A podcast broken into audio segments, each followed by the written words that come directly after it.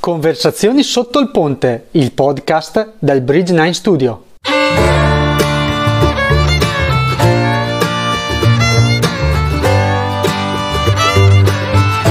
In questo podcast raccogliamo insieme storie, consigli e opinioni di persone il cui percorso di vita è fortemente influenzato dalla musica. Ti aspetto sulla pagina bridge9studio.it per trovare tutti i contenuti scritti, audio e video che ruotano intorno alla musica.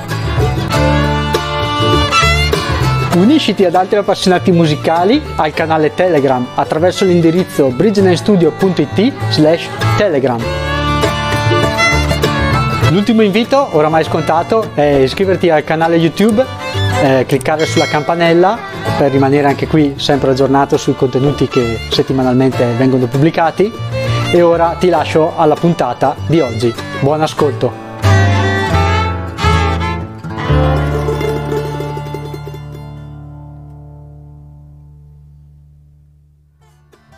Ciao a tutti! Oggi a Conversazioni sotto il ponte è un piacere per me avere qui Eugenio Curti. Ciao Eugenio! Ciao Massimo, ciao a tutti, buonasera. Tutto bene? Sì, sì, tutto bene, è un piacere mio, anzi ti ringrazio per questa opportunità. Prego, figurati. Così si fa anche una bella chiacchierata esatto. che di questi tempi... Non è male, vero? È non è oro. male fare una chiacchierata. No, in effetti no. è vero.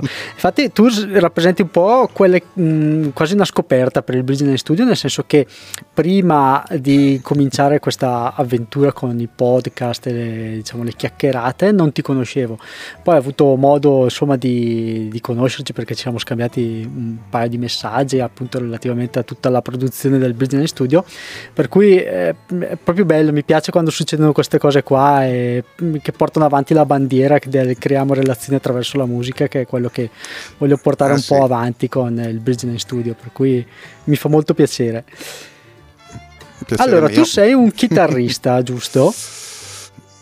Chitarrista di pro- possiamo definirti di professione? eh, ci pago le bollette, quindi da quel eh, lato di, lì... Di professione. Che... Senti, no, ti, ti, dico così perché mh, uso sempre il termine professionista con un po' di... cioè nell'immaginario, penso mio, ma anche comune, comunque i professionisti sono sempre quelli che sono andato a vedere sui palchi enormi, nelle produzioni uh-huh. enormi, gente che quando fanno una cosa, cioè quando ti chiedi sarei in grado di farla quella lì, cioè questa cosa. Quindi ti dico sì, nel senso ci vivo, eh, pago, pago, le bollette, pago quello che devo pagare, eh, mi permetto di spendere soldi nelle chitarre quando si lavora, eh, quindi da quel punto di vista okay. lì sì, sul resto ci stiamo lavorando. sei sempre sei in continuo studio, diciamo. Sì, sì, non si è mai eh, contenti. Sì, come fine, tutti no? del resto, dai.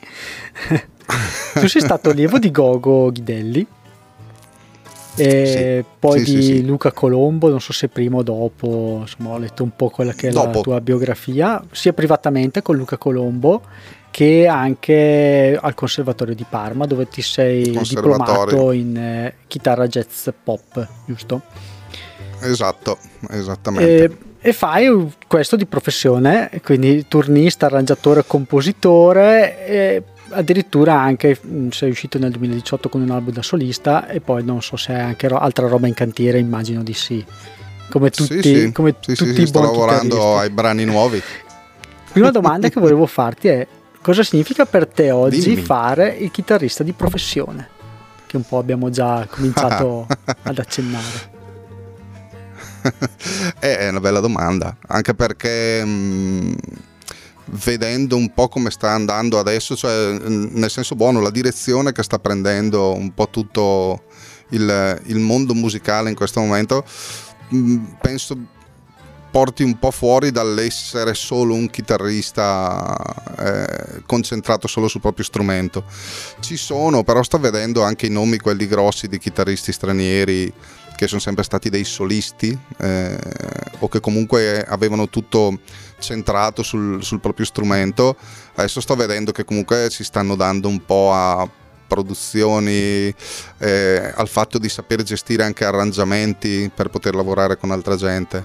Quindi dal mio punto di vista fare il chitarrista, a parte che fare il chitarrista vero, come ti dicevo prima, ci sto ancora lavorando, nel senso che tutte le volte che faccio partire un video scopro che c'è qualcosa che a me non veniva in mente e quindi cerco di impararlo perché comunque il bello certo. è quello eh, o tutte le volte che sento qualcuno eh, anche gli allievi tante volte arrivano con una cosa e, e tu dici ah però non ci ho pensato fammi provare anche sta roba qua eh, e quindi boh, fare il chitarrista adesso penso voglia dire innanzitutto amare il proprio strumento perché comunque lo sai benissimo visto che anche tu fai uso di questa cosa è una cosa che richiede dedizione, tempo concentrazione e, e poi il fatto di mettersi un po' in discussione, calcolando che adesso ci sono un sacco di ragazzi giovani che suonano in una maniera spettacolare, veramente talenti, talenti puri, ecco, noi che magari talenti, noi, io che magari talento ne ho molto meno di loro,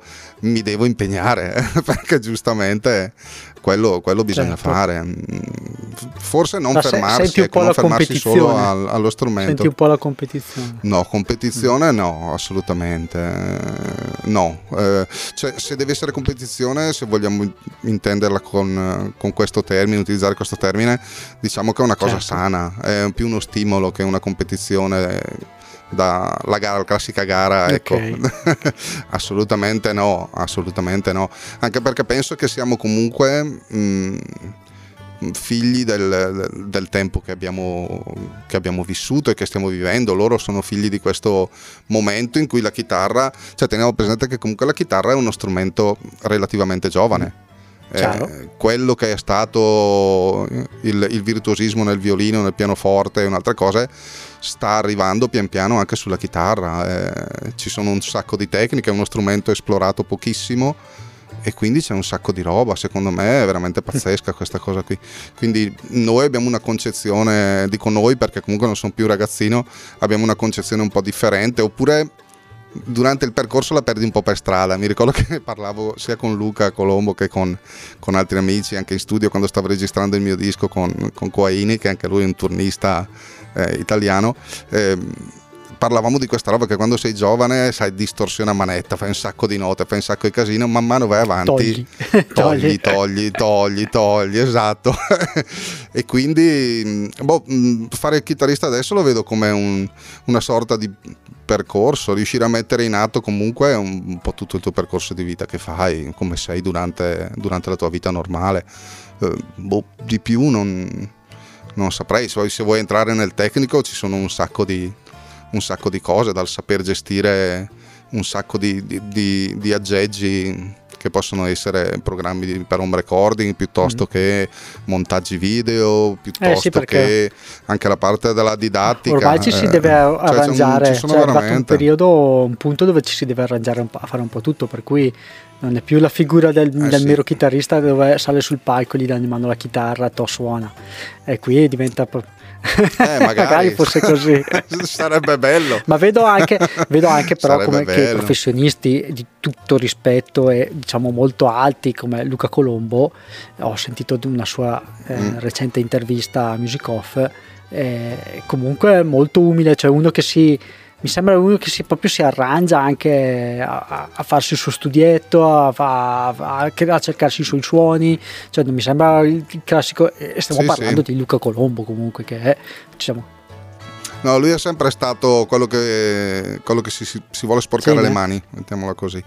Eh, sì, sì. Mm, infatti il fatto di aver studiato con lui alcune cose me le ha passate, eh, gliel'ho sempre detto, eh, gli ho sempre detto che ha passato cose che andavano oltre il saper mm. suonare la chitarra. Ci sono state delle cose che veramente, come ha fatto Gogo, eh, oltre a saper suonare la chitarra, eh, ha passato delle cose per chi voleva cogliere c'erano un sacco di sfumature in mezzo. Luca è sempre stato uno che sì, ancora quando andavo a casa sua, eh, giù nel suo bunker aveva tutta la sua roba, ti faceva vedere, stava registrando, ogni 3x2 arrivava e non c'era mai un pedale nello stesso modo, aveva cambiato roba, eh, aveva cambiato chitarra, stava... è uno che insomma ci sta dietro parecchio, gli piace proprio. Eh, certo. Gli piace. Quindi, Beh, quelle potrebbero essere anche esperienze, anche cioè, dal punto di... Ora che mi ci fai pensare, il fatto di poter andare a casa di, dell'insegnante e vederlo proprio all'opera, quindi sporcarsi le mani, magari sono oggigiorno con eh, le, diciamo la, la scelta eh, che c'è oggigiorno di accademie piuttosto che di insegnanti, magari si va anche un po' a perdere questa cosa qua. Cioè, una volta non erano tantissimi Sì, gli insegnanti sì, sì.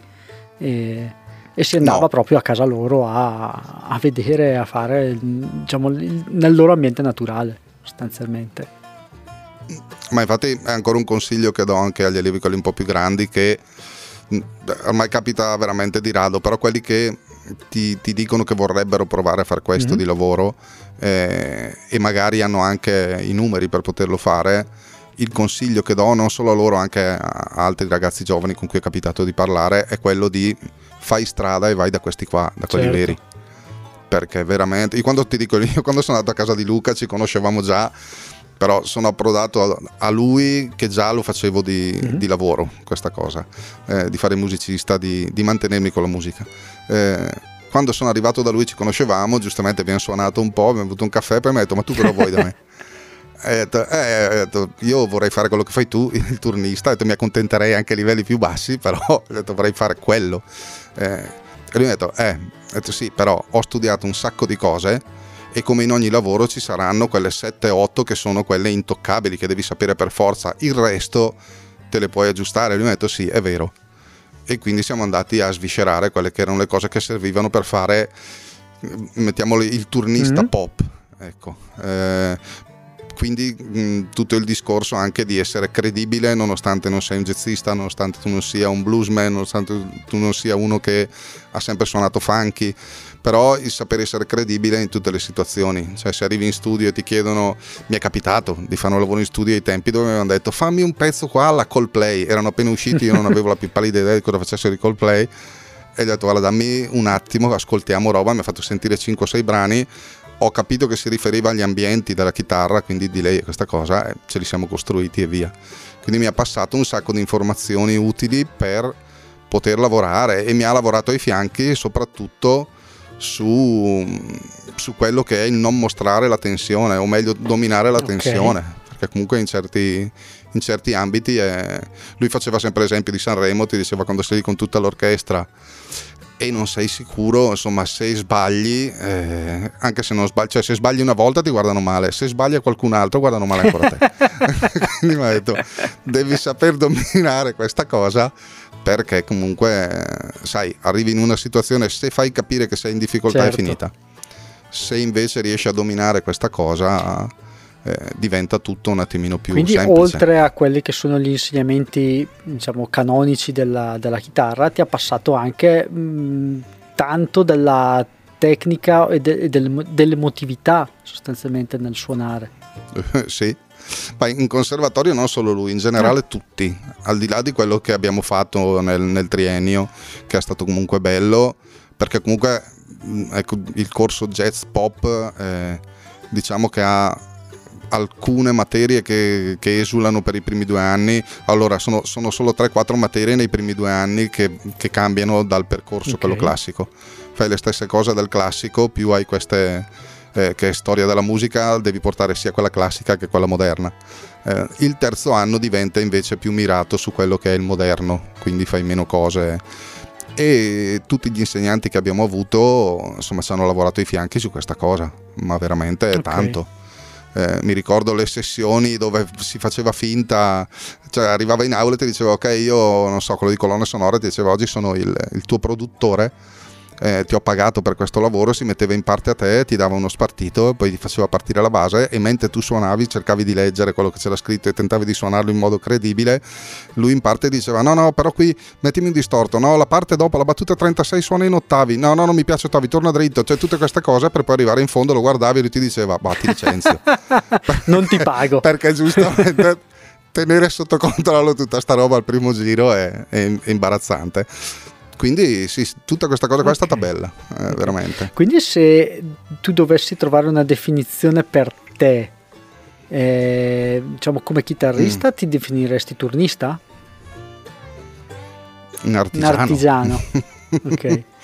sì, turnista nel senso è il termine utilizzato per quelli che non hanno una situazione fissa, diciamo che vengono chiamati a fare quelli che una volta erano i turni di registrazione negli studi o comunque con degli artisti. Quindi sotto quel punto di vista lì mi definisco turnista eh, anche se come, come, hai detto tu prima ho fatto il mio disco solista e sto lavorando all'altro perché poi magari certo. ne, ne, parliamo. Sono due cose che secondo me eh, possono coesistere ecco. Eh, quindi sì, tutta questa cosa qua mi è servita per fare il turnista, cioè quello... Eh, tra l'altro c'è una ragazza con, di Brescia con cui ho suonato nel disco che è Annalisa Mazzolari, che in arte è Jean Kill. Eh, l'ultimo disco che ha fatto mi è piaciuto perché alla fine abbiamo fatto una cosa eh, extra eh, o ha sentito un mio video extra su una cover, non mi ricordo, e mi ha scritto dicendomi cavolo è bello perché è una roba che non c'entra nulla ma riconosco mm-hmm. la mhm. tua chitarra. Quindi questa cosa qua è, è molto bella, cioè è una cosa che fa piacere sentirsi dire. Eh, quindi il fatto di mantenere una, comunque una certa identità stando a servizio degli altri, perché comunque a volte ti lasciano libertà, però il più delle volte sei costretto da produzioni a fare quello certo. che devi fare, che comunque certo. è bello, che impari a fare qualcosa che di tuo non certo. faresti magari. Quindi anche la sperimentazione. Quindi, eh sì, ne parlavo sì, sì. anche con Andrea Gaioni, che non so se conosci. Immagino, immagino di sì. Certo. Eh, abbiamo fatto proprio una puntata un po' dedicata apposta alle, alle sostituzioni perché lui alle esatto. sostituzioni l'ho vista. E, sì, sì. Insomma, è anche l'arte di sapersi arrangiare e saper trovare le, la soluzione migliore a seconda de, della band che ti chiama oppure della, della, situazione. Nel tuo caso, immagino, nella registrazione sì. che ti capita di affrontare ma anche con le sostituzioni, pensa che ai tempi, ti parlo dei primi anni che andavo da Gogo, quindi gli anni 90, 93, 94, non mi ricordo, ehm, c'era questa cosa in cui vedevo amici più grandi di me che andavano a fare le sostituzioni in band che facevano roba completamente diversa e io mi, ero, cioè, mi ponevo sempre il quesito di dire ma come cavolo fanno? Cioè io non ce la farei, ai tempi ero quello che aveva la certo. band fissa, facevamo la nostra musica con gli anni, infatti ho visto la puntata quella col Gaio perché parlavi, si parlava appunto di questa cosa che è una cosa che capita a tutti, adesso quest'anno ovviamente no, ma gli anni scorsi ho fatto un sacco di sostituzioni in un sacco di band che passavano da, dai nomadi al blues, al, al funky, al pseudo jazz, ai, agli inediti.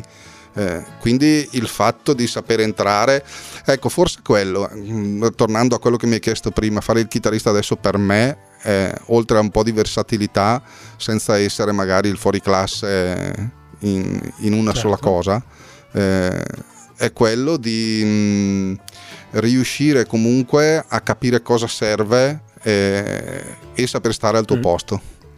Questa è una roba che mi aveva insegnato Gogo anni fa con una, una, frase bellissima che era in dialetto, lui diceva se c'è da suonare tanto suoniamo okay. tanto se c'è da suonare poco suoniamo poco, se non c'è da suonare andiamo al bar. Era bellissima perché in effetti mi ha insegnato a stare al mio posto. Giusto, quindi sì. non eccedere mai, non fare la, la, la... No, infatti negli anni una cosa che mi piace, eh, scusa se non è questione di eh, complimenti, fa parte del discorso di saper cogliere quello okay. che serve, quindi anche da commenti positivi che quasi al 100% delle volte ti dicono che quando arrivi e fai la tua roba eh, hai i volumi giusti, non sei invadente, non rompi le scatole, a volte anzi si, si, ti dicono ma se vuoi fare anche di più fanne pure di più. Eh. Quindi secondo me quello vuol dire tanto piuttosto che pestare certo. i piedi. Allora ecco. è una, una caratteristica vostra dei, dei turnisti, passami il termine anche, anche Andrea eh, Gaioni, sì. anche lui dicevano: Ma scusa, non puoi alzare appena appena un po' di più. Eh, quindi sì, eh, saper stare al suo posto. C'è, c'è, una sorta di, c'è una sorta di rispetto, eh, anche qui me l'ha, me l'ha passato Gogo, verso il brano lui mi diceva se non c'è bisogno, non c'è bisogno, cioè, ce ne sarà un altro dove suoni 5 minuti, questo se anche devi suonare 3 minuti. E mi faceva l'esempio di un'opera, eh, l'avevamo ascoltata un sacco di volte, dove c'era l'intervento di mm. triangolo dopo 3 minuti e mezzo di, di sinfonia. Cioè il triangolo faceva tre colpi, basta. poi basta, quello era il suo lavoro. Ti diceva però sentilo nel contesto, ha il certo. suo perché. No? quindi il saper, il saper, dosare un po' tutto. Sai quelle cose, eh, ti, ti, sarà capitato tante volte, de, senti una cosa e dici mm-hmm. che bella e la aspetti di nuovo e non arriva. Ed è proprio quello il bello, l'ha fatta quando non te l'aspettavi. Certo. Quindi il saper fare queste cose o lavorare per riuscire a fare queste cose, secondo me è un, è un, è un buon obiettivo. Non mi ricordo se ne parlavamo prima fuori onda, che dicevamo quando si è giovani distorti a manetta, eh, sì. insomma un sacco di, di, rumore e man mano che, divent- diventi, man mano che diventiamo vecchi eh, continu- continuiamo a sì. tirar via, tirar via, tirar via.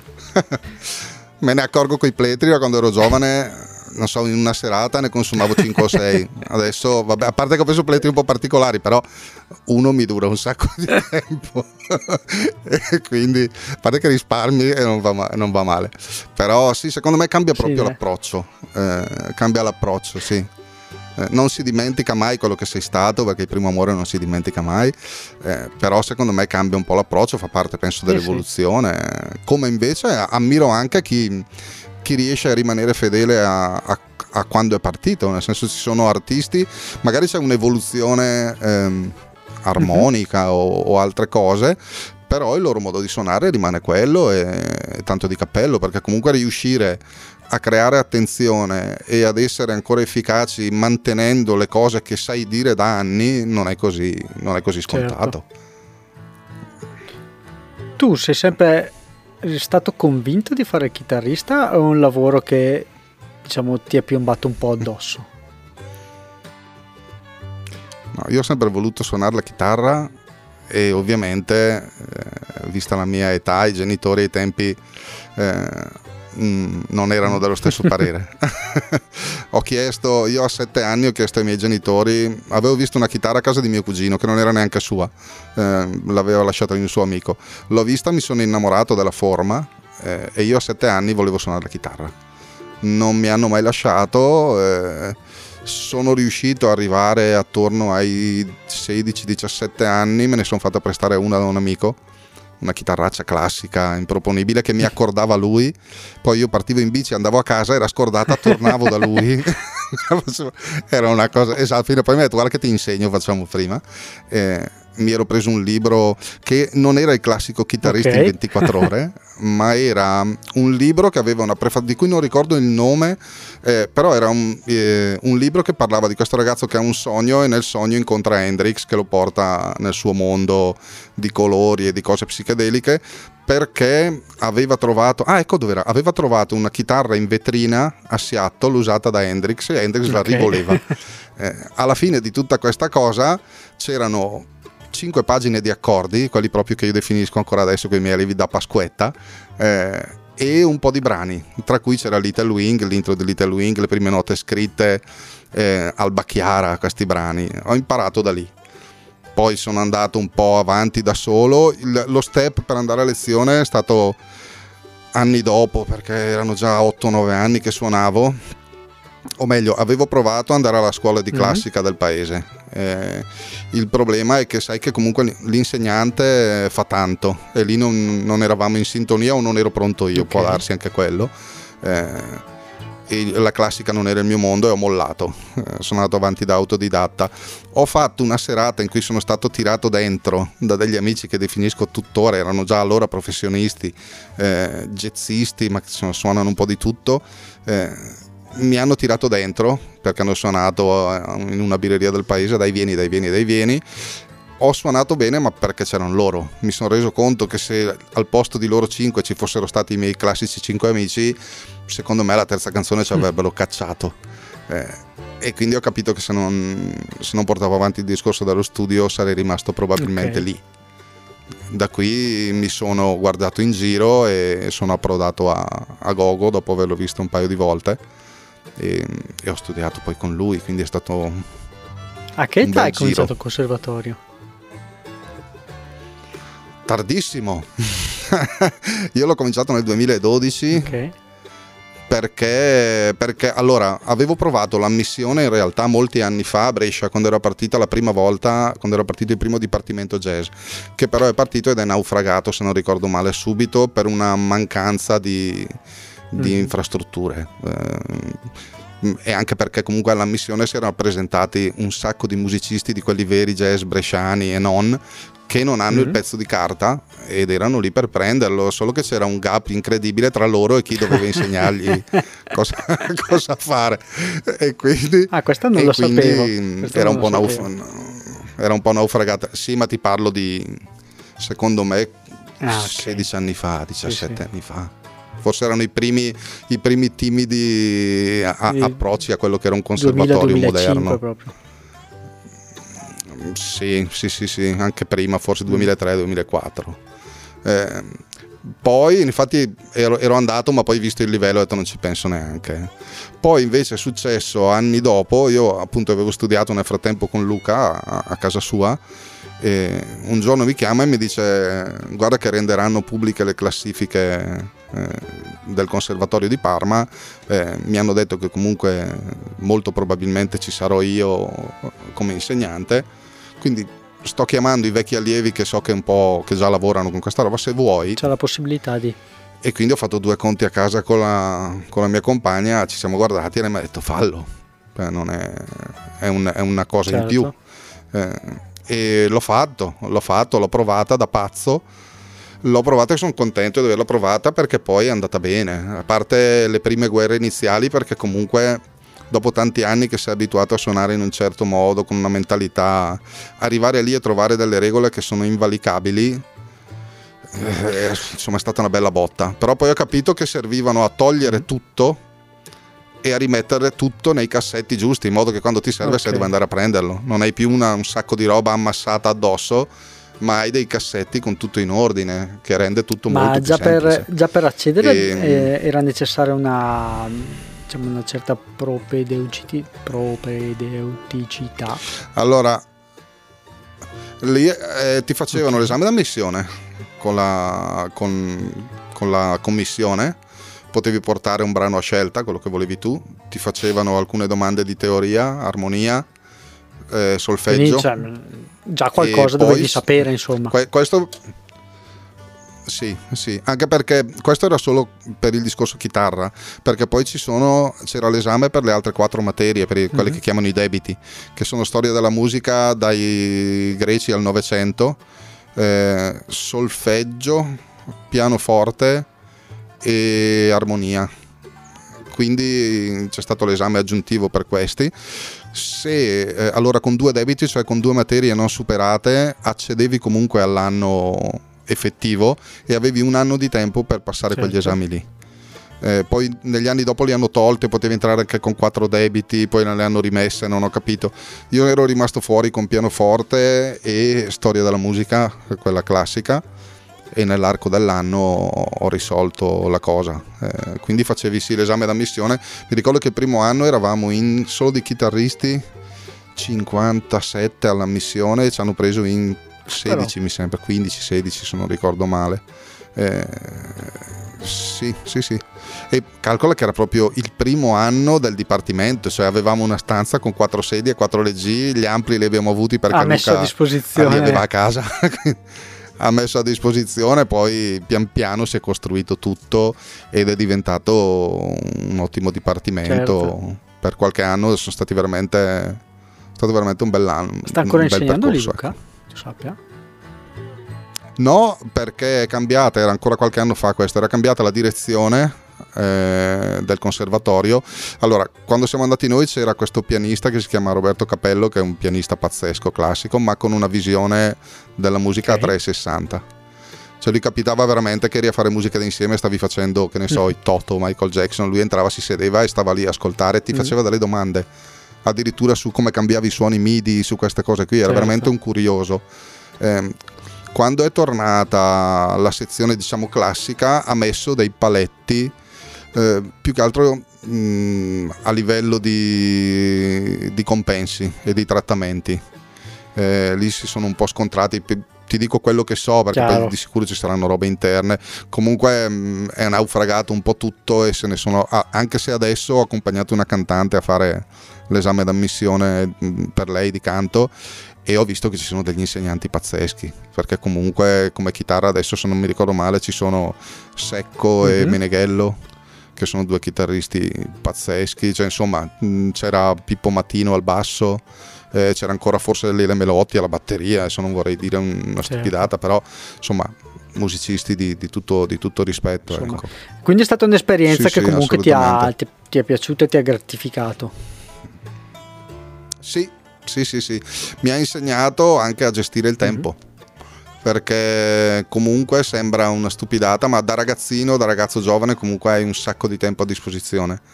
Eh, io facendo il conservatorio come altri, perché i primi che, che l'hanno fatto noi eravamo comunque tutti, tutti ragazzi della nostra età, mm, gente insomma non più ragazzini, quindi chi insegnava, chi aveva già lavoro in studio, chi aveva uno studio. Eh, quindi è, diventato veramente un modo di sapere incastrare e ottimizzare tutti i tempi tipo andavamo a lezione con Luca, poi 5 minuti prima mollavi perché dovevo partire da Parma e, e perché alle 2 dovevo essere a insegnare a Mantova e quindi prendevo, partivo, mangiavo il panino in macchina mentre andavo eh, alla sera, il fatto di comunque gestire un minimo di vita familiare e di mh, mm, star su poi di notte, non so, a studiare, a leggere i libri, a preparare le varie tesine, a, a preparare i progetti. Chiaro perché anche solo con musica, tu che parlavi di musica elettronica prima, c'era anche eh, informatica musicale e il primo anno è stato basato tutto sui programmi open mm. source. Mm. Quindi abbiamo usato pochissimo Max, abbiamo usato tanto Pure Data, dove comunque dovevi costruirti tu eh, e quindi star su di notte per cercare di dare un senso a un progetto che è fatto di nulla eh, non, è, non, è, non, è, stato semplice ma bello perché comunque anche adesso mi rendo conto che quando ho più cose che si accavallano so dare una priorità alle, a, ai, alle, ai, vari certo. lavori ecco so quello che mi portano via, so quello che richiede uno, so quello che richiede l'altro. Quindi anche una gestione del eh. tempo. La, ha portato sì. più, più, ingaggi eh, secondo me, so, allora, sì, ma sono arrivati mh, mm, non, sì, probabilmente è una conseguenza anche del fatto della preparazione e di essermi sbranato Quindi, un po' di più. Diciamo che il sì. titolo di studio in eh, sé non ha portato, però ti, ti ha dato sé, una certa no. formazione, una certa, una certa, mentalità che poi dopo ti ha permesso di, di, acquisire anche altri. Sì, anche una certa sicurezza su alcune cose, il fatto comunque di andare a fare un lavoro, farlo bene, non far perdere tempo eh, non essere... Cioè, mi ricordo questo aneddoto di uno degli insegnanti del, piano, di, del conservatorio che è mm, Giovanni Boscariol, uno dei tastieristi italiani che lavora forse all'orchestra in Sanremo per mm. anni, è stato, ma con Ramazzotti. Eh? E lui diceva ragazzi, io ho suonato con dei musicisti pazzeschi, però alcuni in tour non li prendevamo più perché non si lavavano. Questo eh, l'ho sentita anche cioè, da, da, Luca sembra... Colombo. L'ho sentita anche da Luca Colombo. Eh, sembra, eh, eh, vengono dallo stesso giro, quindi probabilmente erano assieme. E eh, sta cosa qui in effetti ti fa capire quanto in effetti possa cambiare il punto di vista, cioè tu puoi suonare anche, eh, però magari sei rompiscatole certo. di turno, sei quello che, che ne so, non si lava, sei quello che ad ogni costo non rinuncia ad avere il tè, a, che ne so, il tè verde alla mattina, sì, queste sì, cose qui, che quando sei via, cioè finché fai la serata, e questo io ho avuto degli allievi che sono venuti con me, con noi, con la band con cui abbiamo suonato, per 5-6 giorni quando eravamo in giro di fila, quindi stipati nel furgone, volevano vedere com'era al secondo giorno, al secondo giorno, alla seconda notte, quando stavano caricando, uno mi ha guardato e mi ha detto voi siete scemi. perché si è reso conto di sta roba, perché in effetti quando stai via 5-6 giorni, 10, questi hanno anche turni più lunghi con i tour, eh, in effetti è un'altra famiglia, non è facile convivere con persone che comunque hanno eh, ognuno, ognuno, di noi ha delle, delle, cose e quindi sai, smussare le varie cose del carattere e le abitudini non è così certo, semplice. No, no. Cioè vivere in cinque in un appartamento... Che sì, che poi dopo lì non, è, non si tratta solo cose. di vivere, ma si tratta anche poi di vivere e lavorare, per cui la cosa si complica ulteriormente, perché poi dopo sì. fatta una, due, tre, sì, magari una palco, stupidata poi è capace di, di di far saltare i nervi sì, piuttosto sì, che... è vero, è vero. Anche perché è sono vero, comunque situazioni dove immagino ci sia della, della, tensione già solo per quello che si deve fare. Quindi il fatto di suonare, salire su un Ma, palco, uh, insomma. È... Quella, quella, guarda, quando arrivi a quei punti lì che fai queste cose lunghe, alla fine ehm, è il problema minore. Nel senso che. Che succede? Ci sei?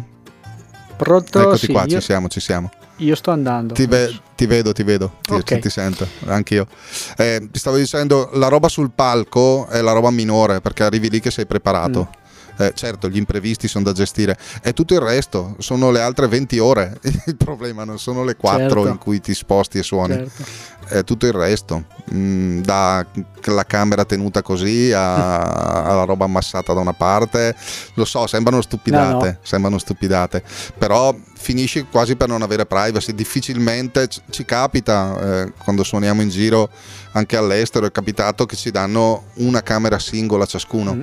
Allora lì è una manna, nel senso che vai, fai quello che vuoi. Il più delle volte, giustamente, sei insieme. Certo. E quindi bisogna saper stare. Bisogna saper stare assieme. Quindi tutte queste cose sono insegnamenti extra. Ne hai accennato prima della- dell'estero, di- quindi del suonare all'estero. Tu hai fatto qualche esperienza all'estero? Sì, l'ultima l'anno scorso a novembre Mm. con una situazione un po' particolare dove facciamo del blues fatto non, non canonico, ecco, mettiamolo così, sono un po' sperimentale. Mhm. eh, con alcuni musicisti di Verona e poi di Brescia ci siamo io e questa cantante e mm, abbiamo fatto un disco che fondamentalmente è un disco di brani in cui si prende un riff famoso però cantandoci sopra altro Eh, e siamo finiti in classifica a Londra nella top, eh, nella top 20 con tre brani di fila Ah. e eh, ci hanno chiamato ci hanno chiamato ad andare a suonare quindi siamo partiti e il, il 2 di novembre del, no l'1 novembre dello scorso anno Quindi eravamo a del Londra a suonare 2019 o del 2000 2019? Esatto, 2019, esatto.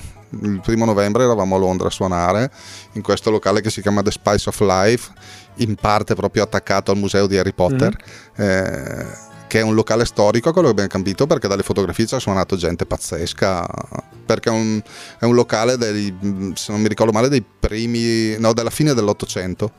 Eh, e quindi nei primi del Novecento, dal primi Novecento in poi, hanno suonato un sacco di musicisti famosi. Poi hanno- l'hanno risistemato e, e siamo finiti lì. È un locale che, eh, perché ho capito anche quello con col giri all'estero, che qui i locali fanno un po' tutto. Ok. Eh, là c'è il circuito per i locali dove si fa tutto e il circuito dei locali dove tu proponi la tua musica. Mhm. Eh, e quindi la gente che va sa benissimo che va a ascoltare qualcosa che non ha sentito. Quindi è anche un altro, Eh, un altro tipo di pubblico rispetto a quello che potresti trovare in Italia. Sì, diciamo che per le, per le esperienze che ho avuto all'estero ho visto che la gente comunque ehm, è più attenta. Ok. Eh, forse, forse culturalmente è più, è più avvezza ad essere, non so, mh, stimolata da quel lato lì. Eh, di sicuro c'è questa cosa che mh, chi, chi paga un ingresso di non si pagava neanche poco perché erano 10 Lo stavo sterline per entrare. Sì, sì, lo stavo per eh, dire anch'io. quindi pagare 10 sterline per entrare e sentire boh eh, la fortuna è stata di, di finire in un locale dove ehm, almeno ci dicevano poi abbiamo conosciuto dei musicisti eh, la, la batterista di Chaka Khan che è venuta a sentire il nostro sassofonista che ha suonato col mondo eh, loro due si conoscevano ovviamente eh, e anche lì poi ti c'era da ridere perché ci diceva ragazzi io se non faccio almeno 24 date al mese non campo qua. E quindi ci siamo rimasti un po' male perché sai abbiamo capito le, le- le dimensioni ecco e ti stavo dicendo comunque eh, in un locale che si è fatto un, eh, un certo curriculum una certa storia quindi chi va lì sa che eh, la band, le band che, che comunque approdano Sono lì di una certa eh, qualità. eh, sì, propongono qualcosa di particolare. Che mi è piaciuto è una cosa che dirò sempre, che è una cosa che si è un po' persa qui negli anni, era il fatto di, eh, dell'attenzione, del- dell'applauso alla fine dell'assolo del sassofonista, del batterista, del chitarrista, di chi, di chi per lui. eh, e questa cosa del- dell'attenzione anche alle sfumature, quello mi è piaciuto un sacco, veramente, al di là della serata in sé, mi è piaciuto proprio tutto l'ambiente, il fatto che quando inizia a suonare la gente fa silenzio. Cioè per andare a prendere una birra si alza e va a prendere la birra e non grida come succede qui. Però ci sta, sono due concezioni diverse, eh, la concezione di divertimento e la concezione di ascolto, penso. È vero. Eh, bella, è vero. bella esperienza. È vero, sì. Diciamo che anche altri che sono passati di qua, altri musicisti come te, che sono passati di qua e hanno avuto esperienze all'estero, riportano più o meno questa, tutti questa, questa idea, questa situazione qui, insomma. Per cui Sì, sì. speriamo Esatto. che anche in Italia ci sia, arrivi prima o poi questa, questa concezione. Noi siamo sempre un po' Ma indietro su. Eh, So che una volta, quando era partito quello che adesso è, è- è diventata, penso, se non ricordo male, la latteria, la latteria Molloi qua a Brescia, eh, come locale. Una volta era partita come, come, come, come, non mi ricordo come nome, da, un- da un'altra, da un'altra parte, eh, e c'era quella mentalità qui.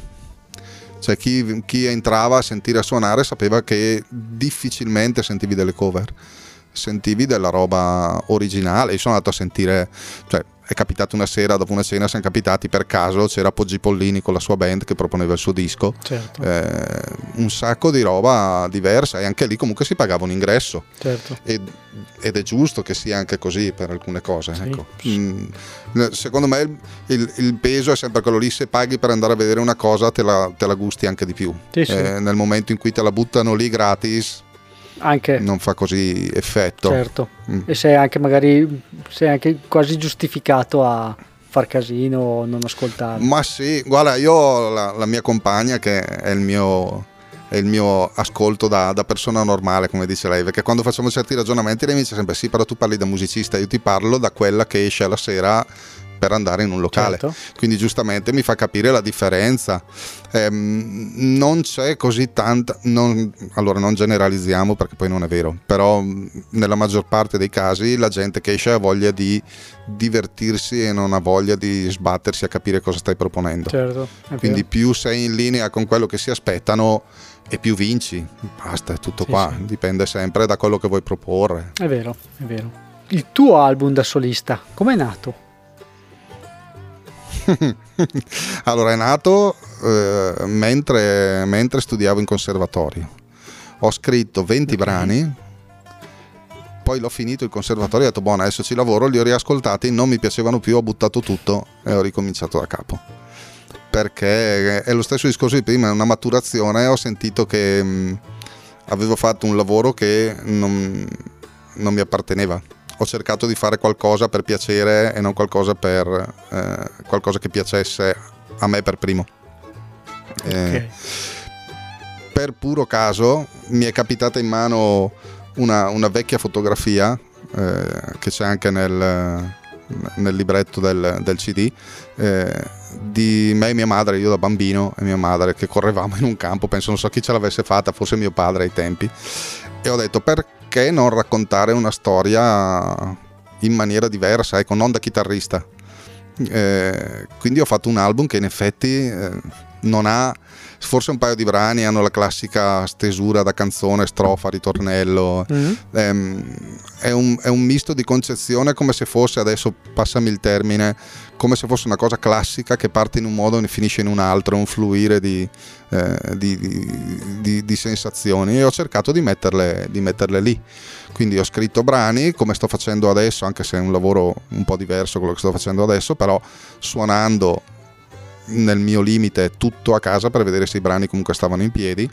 Eh, e poi quando ho finito i brani l'ho fatto ascoltare a- ad amici che so che mm, non sono quelli che ti danno sempre la pacca sulla spalla, anzi, eh, Sono critici. eh, sono- però sono Cri- critici al esatto, punto giusto. che era quello che volevo. Esatto, era quello che mi serviva, sai, Certo. eh, per capire, perché poi quando fai una cosa tu eh, è fighissima, poi magari insomma No, sarà, ma io, mm, lavoriamoci sarà, su. ma io ho sempre amici che mi bastonano, per cui sono abituato, sono abituato bene, per cui sono sempre ipercritici e va bene così Eh, perché ti aiut- sono quelle cose che ti aiutano a crescere poi. Vero, è vero, è vero. E quindi ho fatto questa cosa e mm, da lì io ho due o tre musicisti con cui suono da anni che sono, sono amici, eh, veramente amici, e, e a cui ovviamente ho proposto questa cosa da subito. Eh, e poi la cosa che mi ha fatto piacere è che man mano, eh, un po' timidamente, ho chiesto ad alcuni musicisti che ho sempre stimato e detto, li ho chiamati chiedendo, cioè dicendo mi piacerebbe Mhm. averti nel mio disco e, dimmi quanti miliardi mi costi, dimmi cosa, cosa devo vendere.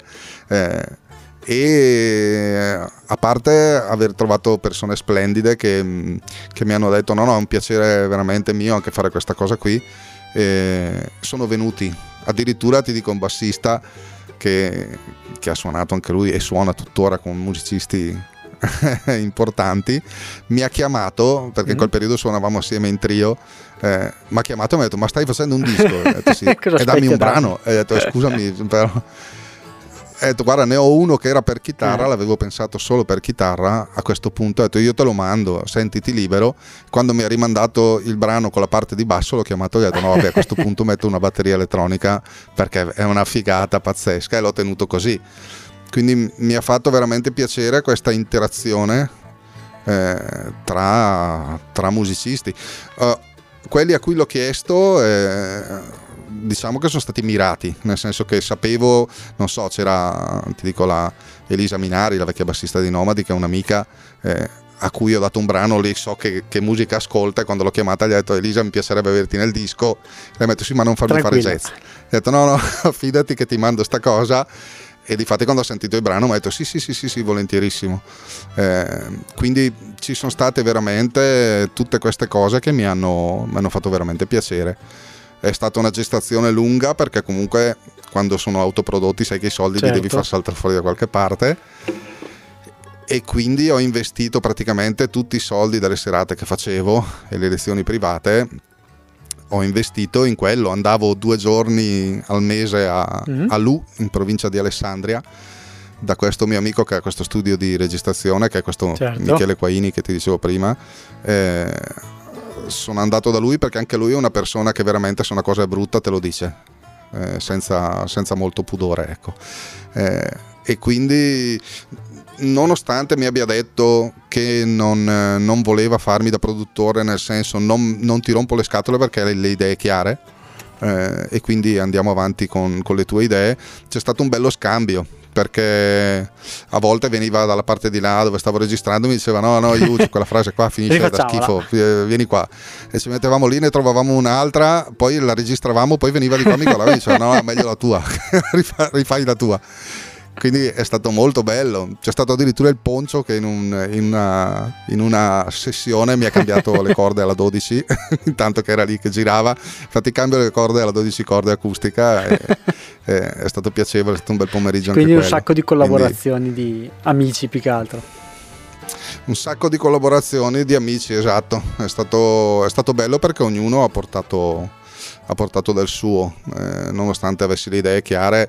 Poi lo dico sempre, io ho delle idee, poi io non sono un bassista, non sono un tastierista, quindi ti dico cosa mi piacerebbe e poi lo strumento lo sai suonare tu. Eh, io ti do un'idea, suono qui a casa un po' giusto Chiaro. per dare un po' i colori che mi servono, però è ovvio che poi eh sì, faccio fare a chi è capace. Bello. E adesso dicevi che stai scrivendo nuovamente però è un po' diverso mm. dal disco precedente questo. Eh, là ho raccontato una cosa e qui invece sto, sto scrivendo brani più in linea con quello che ascolto al 90% delle volte che è blues moderno, mm. elettrico, Robin Ford, eh, questo mondo qua, ascolto, ci sono un po' di influenze per alcune cose eh, sempre ti dico come mondo, eh, non perché suoni come loro, tipo Landau, tipo Josh Smith, eh, ci sono varie cose che sono il mio mondo, diciamo, musicale e quello che è vicino al blues moderno, io non sono uh, uno che suona blues uh, vecchio stile, nel senso blues, blues roots di quelli con l'acustica, certo. non, non, non, non, ce l'ho nelle mani, non ce l'ho nelle mani. Eh, Invece il blues moderno elettrico è molto più vicino al mio mondo, quindi sto scrivendo brani così.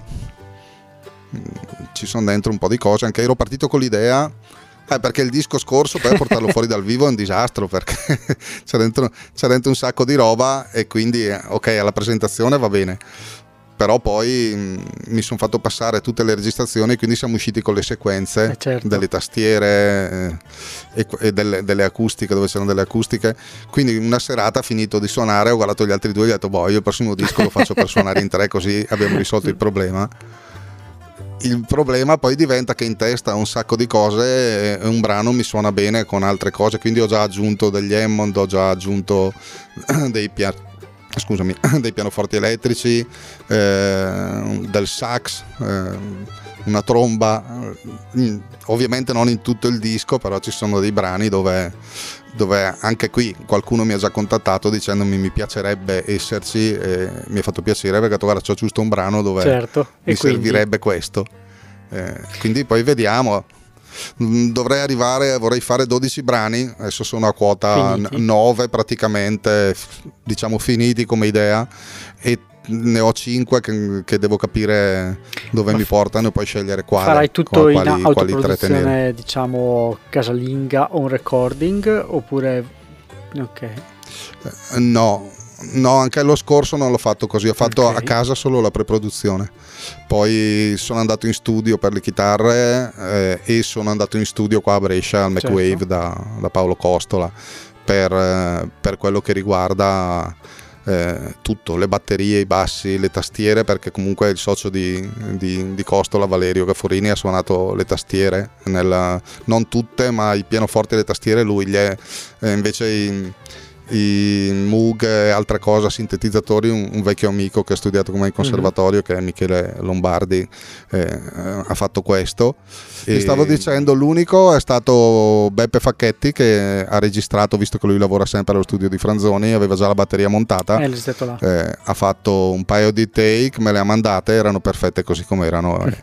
Mm. E poi ho fatto il mix, il mix l'ha fatto a, sempre a Alessandria e il master l'hanno fatto qui. Perché secondo te è necessario rivolgersi a uno studio di registrazione? Ma dipende quello che hai in testa e quello che vuoi. Mm. Allora, mh, parto sempre dal discorso facendo i lavori qui a casa.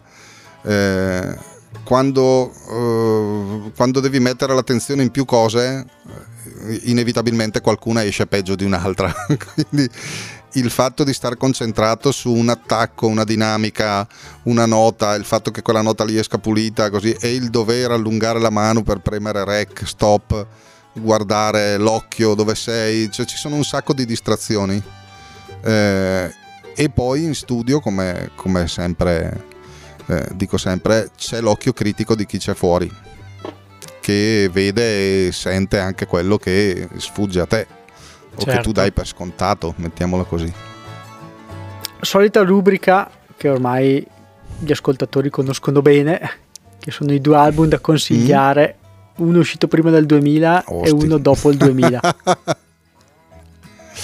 allora, prima del 2000 ti dico, eh, cioè, vabbè ci sarebbe il mondo, io ti dico per quello che mi riguarda, eh, un disco di Robin Ford okay. che si intitola Handful of Blues del 95 mi pare, 96, 95, 95 penso che sia, dove non ci sono magari tutte le hit di Robin Ford, però è il disco veramente che nonostante lo conoscessi già, quando l'ho sentito c'è la cover di Please Don't Let Me Be Misunderstood di Santa Esmeralda che è fatta in una versione pazzesca e lì ho capito eh, cosa voleva dire la raffinatezza, l'eleganza nel, nel riuscire a fare qualche cosa con la chitarra esatto. Quindi quello lo consiglio per un ascolto. E l'altro non penso che sia un, un disco, ma è una cosa che adesso ci stavo pensando mentre me lo dicevi, forse sì, forse no, un DVD di sicuro. Mm-hmm. Eh, ed è un live a Londra di Amy Winehouse che boh, mi sembra che si intitoli I Told You I, uh, I Was Trouble, qualcosa del genere. Boh, tradotto letteralmente dovrebbe essere Te l'avevo detto che era un certo. casino, te l'avevo detto che era un problematica. Eh, del 2000, 2003, 2004, 2007. Okay. Non, non, mi ricordo, quegli anni lì, comunque dopo 2000, perché secondo me incarna un sacco di cose. Eh, al di là della musica black, eh, che a me piace da, da, morire, però su quel palco lì veramente la band, sono in 9 o 10 compresa lei, eh, ed è bellissimo, ed è veramente bello. Penso siano gli strascichi dell'album Back okay. to Black. Eh, e deve essere un tour eh, dove, dove, ha aggiunto anche cose comunque il, il post Back to Black dovrebbe essere ed è veramente bello, veramente veramente bello, quello mi piace un sacco. Ok, ce l'andiamo ad ascoltare, a vedere visto che Sì, ogni, sì, ogni tanto è bello anche andare a vedere certe cose, de- cioè proprio vederle certe cose dal, dal vivo più che sentirle. Perché... Sì, poi ti dà una dimensione del... Eh, quello che dicevamo prima, è bello, ascolto volentieri musica tutto il giorno, la lascio andare anche quando sto facendo cose, la dimensione del live per me è quella che ti trasmette veramente l'energia, il fatto dei musicisti che si guardano, l'interazione, c'è un sacco di cose. È. Lì è pazzesco anche per il balance della band, lì è proprio pazzesco, Sì. veramente. Sì, sì, è proprio bello, veramente. Due coristi, batteria, chitarra, basso, tastiera. Ah. Beh, è proprio bello. A me piace un sacco quel concerto lì, veramente. Andata. Ci sei, Ok. ci sei, ti vedo. Sei ritornato. Ti vedo. S- sei ritornato. Ok. Eccoti qua. Libri da consigliare? Ne avresti? Libri da consigliare. Allora, eh, l'altra volta ho sentito uno di musica e uno no. Esatto. allora, beh, io ti dico il libro musicale che ha a che fare con la musica, che è quello che mi ha fatto scoprire. Allora, conoscevo Pat Metheny già prima, alcuni brani. Ho comprato un libro incuriosito, ho fatto il periodo Mhm. delle biografie. eh, tuttora quando capita qualcosa prendo. Eh, si intitola La- Una chitarra oltre il cielo e dovrebbe essere di Luigi Viva, Ok. se non mi ricordo male. Mm, insomma, io, eh, è una serie di racconti, eh, di aneddoti raccontati da lui, dai familiari, da musicisti che ci hanno suonato. C'è una sezione dedicata alla sua discografia. Insomma, io ho finito questo libro e ho ordinato tutta la discografia di, di Pat Metini. Eh, e ho fatto bene nel senso che mm, mi, ha fatto, mi ha fatto amare la sua musica ehm, nonostante avessi sentito poco per come è scritto, per come racconta e per le impressioni, eh, vari aneddoti anche, anche simpatici, però veramente ho finito il libro e ho comprato Ok. i dischi, tutti. E, è forse una delle più belle spese che ho fatto. Eh, E l'altro invece... no, no, No, dai, vai, scusa, vai. dimmi, dimmi. Dopo ti dico anch'io. Finisci pure il. Eh, l'altro mm, è qui che resto sullo strano, io sono strano, quindi resto sullo strano, è un libro che ho letto un bel po' di anni fa che comunque è concatenato alla musica. Eh, il libro è Il maestro Ok. e Margherita di certo. Bulgakov. Eh, ho fatto il periodo dove leggevo i libri della letteratura russa come tutti, tranne Kafka, tranne il processo di Kafka perché era lento fuori misura. Eh, e quel libro qua mi aveva un po' colpito, innanzitutto un po' come tutta la letteratura russa, mi aveva incuriosito per questa importanza che danno ai nomi delle persone, nome e cognome Certo. sempre, eh, che denota un- una bella cosa, cioè un'attenzione alla persona.